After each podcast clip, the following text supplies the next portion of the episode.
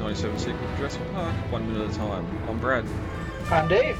In this episode, we're discussing minute nine of The Lost World. Dave, how are you been?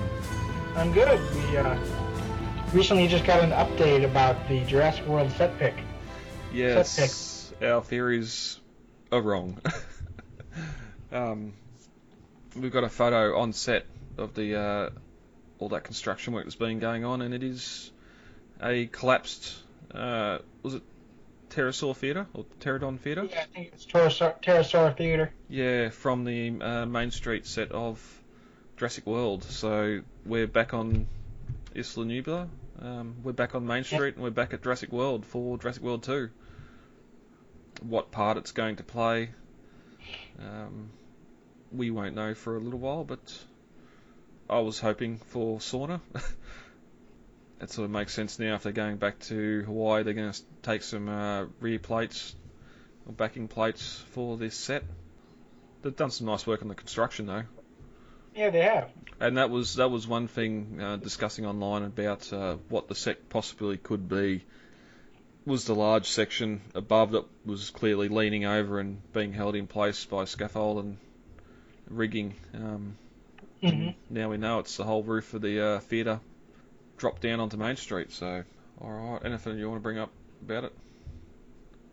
Oh well, I mean, I'm disappointed that it's not the lodge, but I mean, it may it does bring up some interesting uh, ideas of what will be. Are they going back for blue? Are they what are they doing back on Isla Nublar?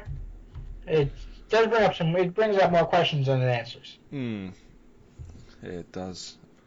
And I suppose thinking about it now, going back with um, Colin wanting to make Jurassic Park seem bigger. Well, I suppose that sign it it did make it seem bigger.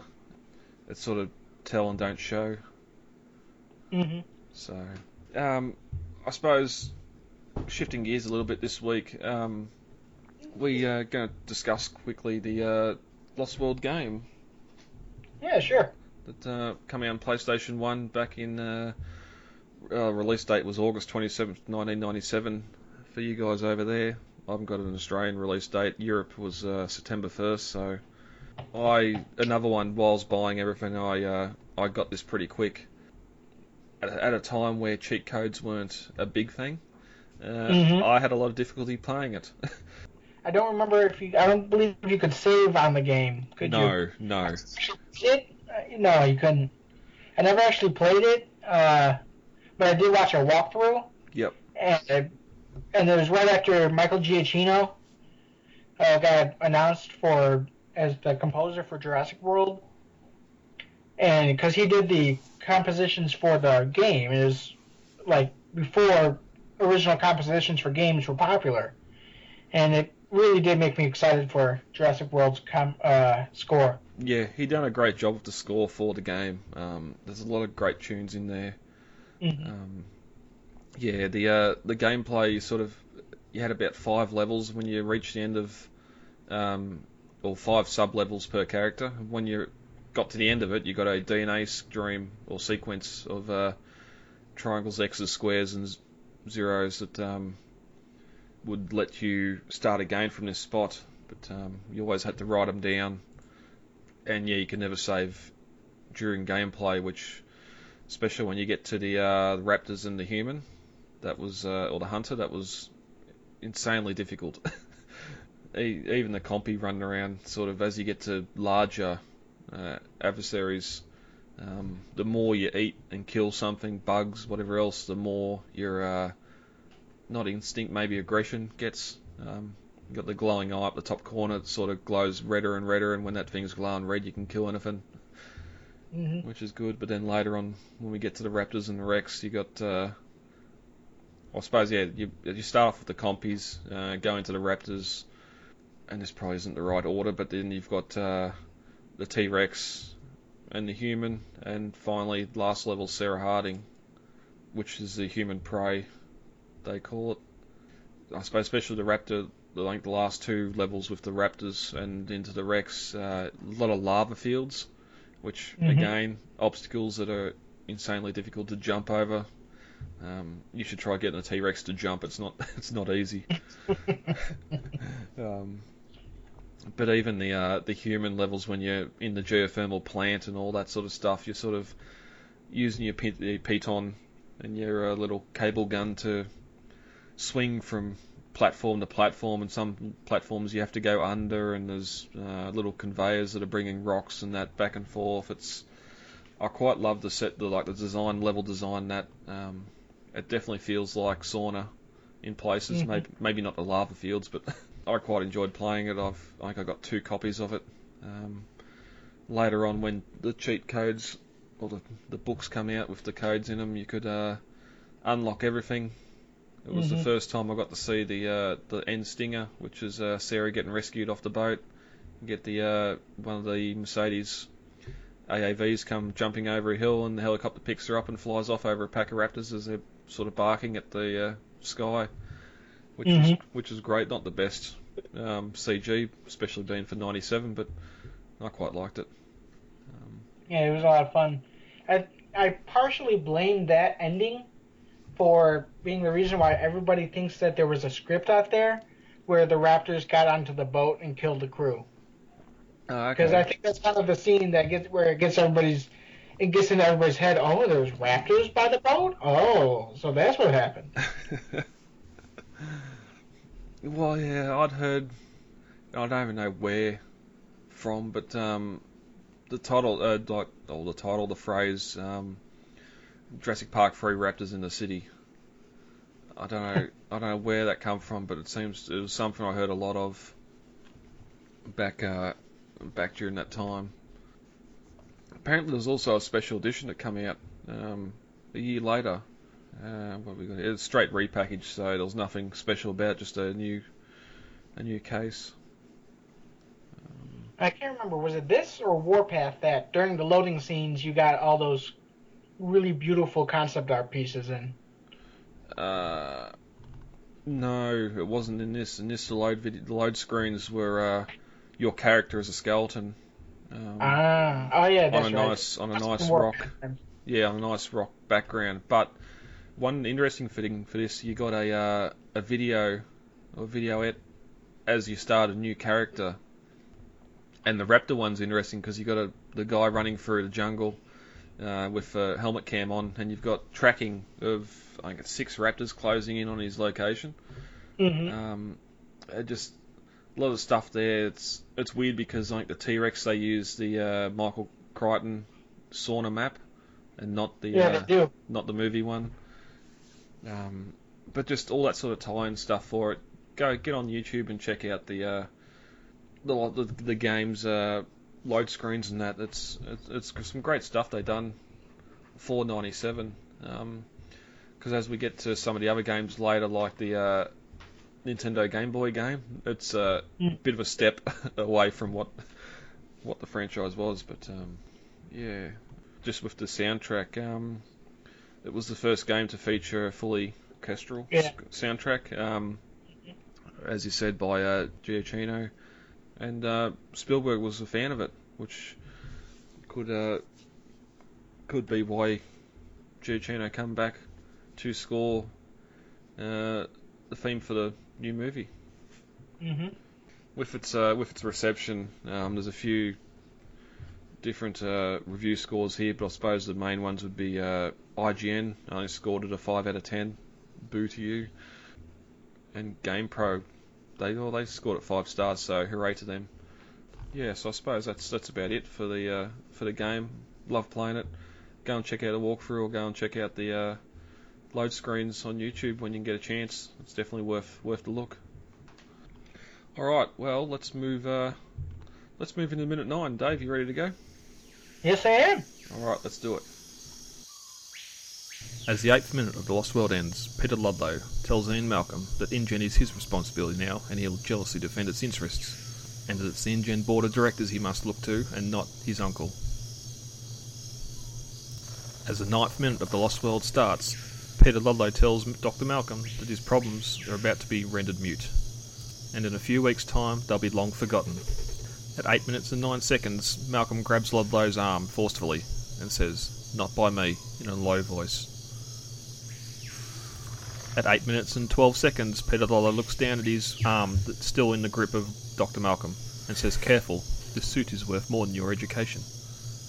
At 8 minutes and 20 seconds, Ludlow walks off screen as we get a voiceover from John Hammond. You were right and I was wrong there. Did you ever expect to hear me say such a thing? At 8 minutes and 27 seconds, the screen cuts to John Hammond laying in bed, saying, Thank God for Site B. At 8 minutes and 30 seconds, Malcolm looks questionably at Hammond, asking, Site B? At 8 minutes and 34 seconds, John Hammond goes into some backstory about how the lab on Isla Nublar was something for the tourists and just a showroom. At 8 minutes and 37 seconds, he states that Site B was the factory floor on Isla Sorna, 80 miles west of Nublar. At 8 minutes and 40 seconds, Hammond says that they bred the animals there and nurtured him before moving him on into the park. At 8 minutes and 47 seconds, as he slowly approaches the bed, Dr. Malcolm replies, Oh, really? I did not know that. At 8 minutes and 51 seconds, Hammond explains that after the accident in the park, Hurricane Clarissa wiped out the facility on Site B and called it an act of God. At 8 minutes and 58 seconds, John Hammond finishes the minute by saying that they had to evacuate. And this ends minute 9 of The Lost World. All right, so we get the end of uh, end of the Malcolm and Ludlow going at each other. It's the board of directors Ludlow must uh, look up to now, not not John, um, and to trust. He's asking Malcolm to trust him in a couple of uh, weeks. His uh, worries will be long forgotten. Hinting again at uh, the reopening of Jurassic Park or the uh, or Jurassic Park San Diego, when people see the dinosaurs are re- actually real and there, all of Malcolm's wild stories will be true, which then makes you wonder, well, how's that make InGen look when for all these years they've been denying it? hmm Um, Yeah, but people have short attention spans, so you know. yeah, good point, good point. Um, and uh, sort of ends with um, ends with Malcolm grabbing Ludlow's hand or arm and saying uh, that he won't he won't forget or not, and um, Ludlow telling him to be careful that uh, the seat's worth more than his education. And uh, and then we go straight into Hammond. We get a bit of voiceover. I'm going to say a trailer quote. The trailer line. I don't think it uh, was actually used in the trailer, but uh, you're right and I was wrong there. Did you expect to hear me say such a thing? And thank God for Site B. Um, Interesting that that line right there. Uh, you were right and I was wrong there. The way Attenborough reads it in the movie, it's like one. It's without a comma, and where he's just saying you were right and I was wrong there.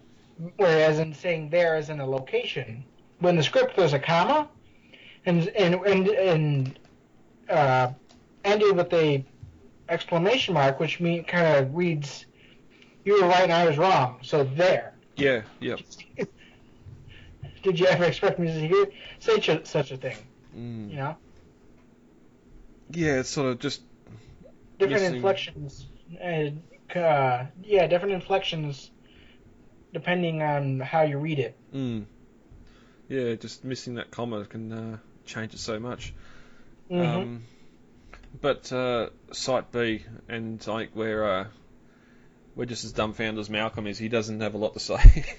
it just stumbles a bit in Site Site B, um, and we get uh, more dialogue from Hammond that uh, Jurassic Park and Isla Nublar were just the showroom, something for the tourists, and uh, Site B was the factory floor on Sorna, um, 80 miles west, which uh, or 80 miles from Nublar. Um, they bred the animals there, nu- nurtured them for a few months, then moved them into the park, um, Mhm. which pretty much perfectly sets up a sequel. Um, it just it tells you everything you need to know. Okay, well, they weren't made.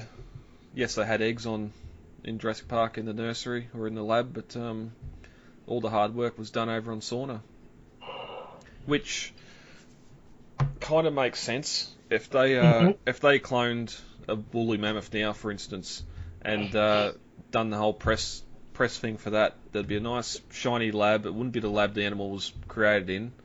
There'd be Mhm. there'd be a dark, deep dark basement somewhere where there's five or six other um, mammoths that didn't come to full full fruition or Yeah. were cancelled, aborted, whatever, what have you. Uh, this is something that the novel also went into more in depth, and something I really feel like they missed on in Jurassic Park 3 was the fact that, uh, as Malcolm explained it, that they would need like a hundred births just to get one viable actual dinosaur that would grow. Yeah. And even then, it was it would be it would be low chance that that, um, that dinosaur would actually grow to adulthood. And so Malcolm, even as far back as in the first book, suspected that there was a Site B, that there was a production floor going on where you where Hammond was breeding hundreds of dinosaurs just to get that ten in order to form a herd on Isla Nublar. Mm.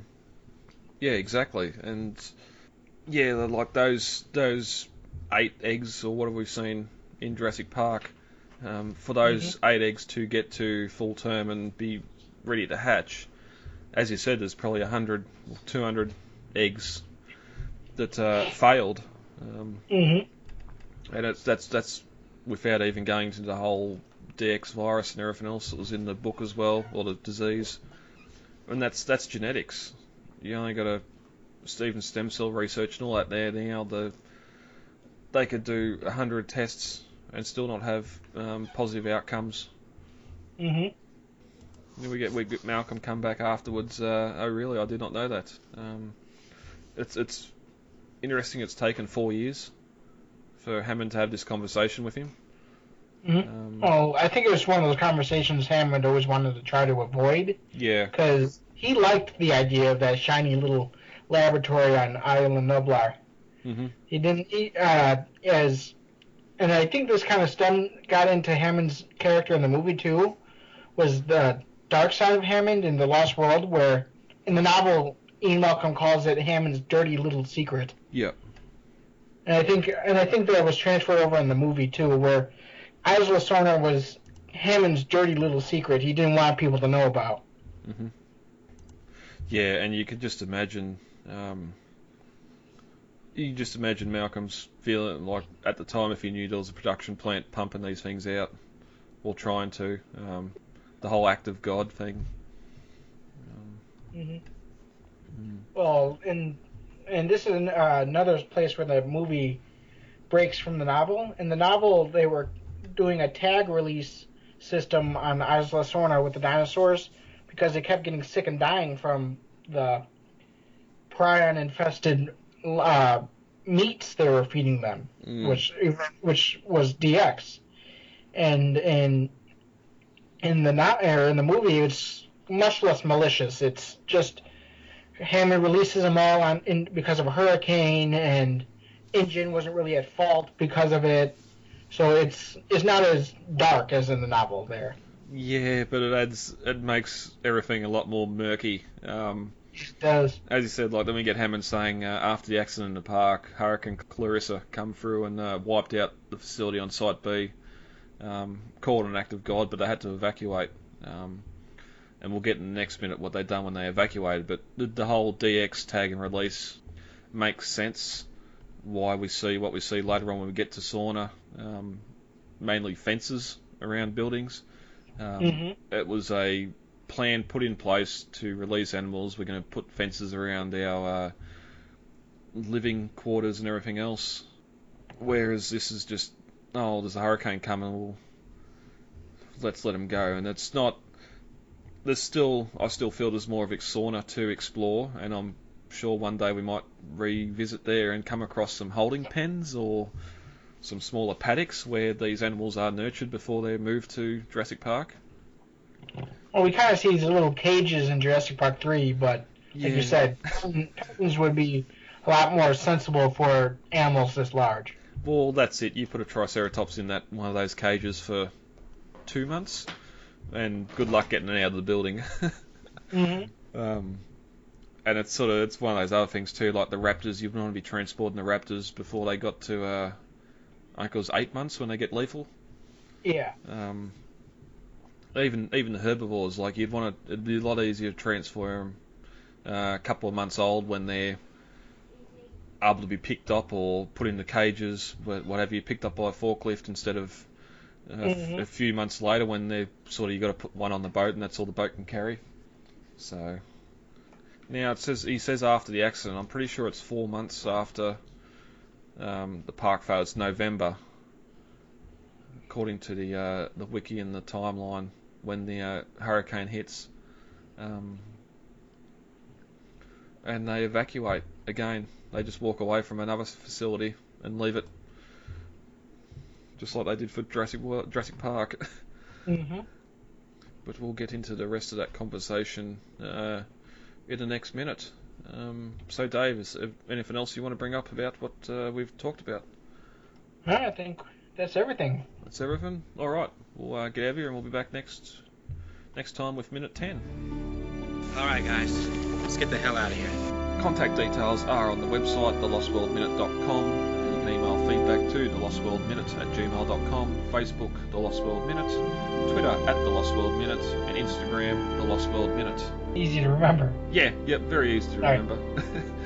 uh, David, thank you for joining me for this record. You're welcome. And uh, we'll be back. I've been Brad, I'm Dave. and uh, we'll talk to you all later. Goodbye. Talk to you later. Bye. It is absolutely imperative that we work with the Costa Rican Department of Biological Preserves to establish a set of rules for the preservation and isolation of that island. These creatures require our absence to survive, not our help. And if we could only step aside and trust in nature, life will find a way.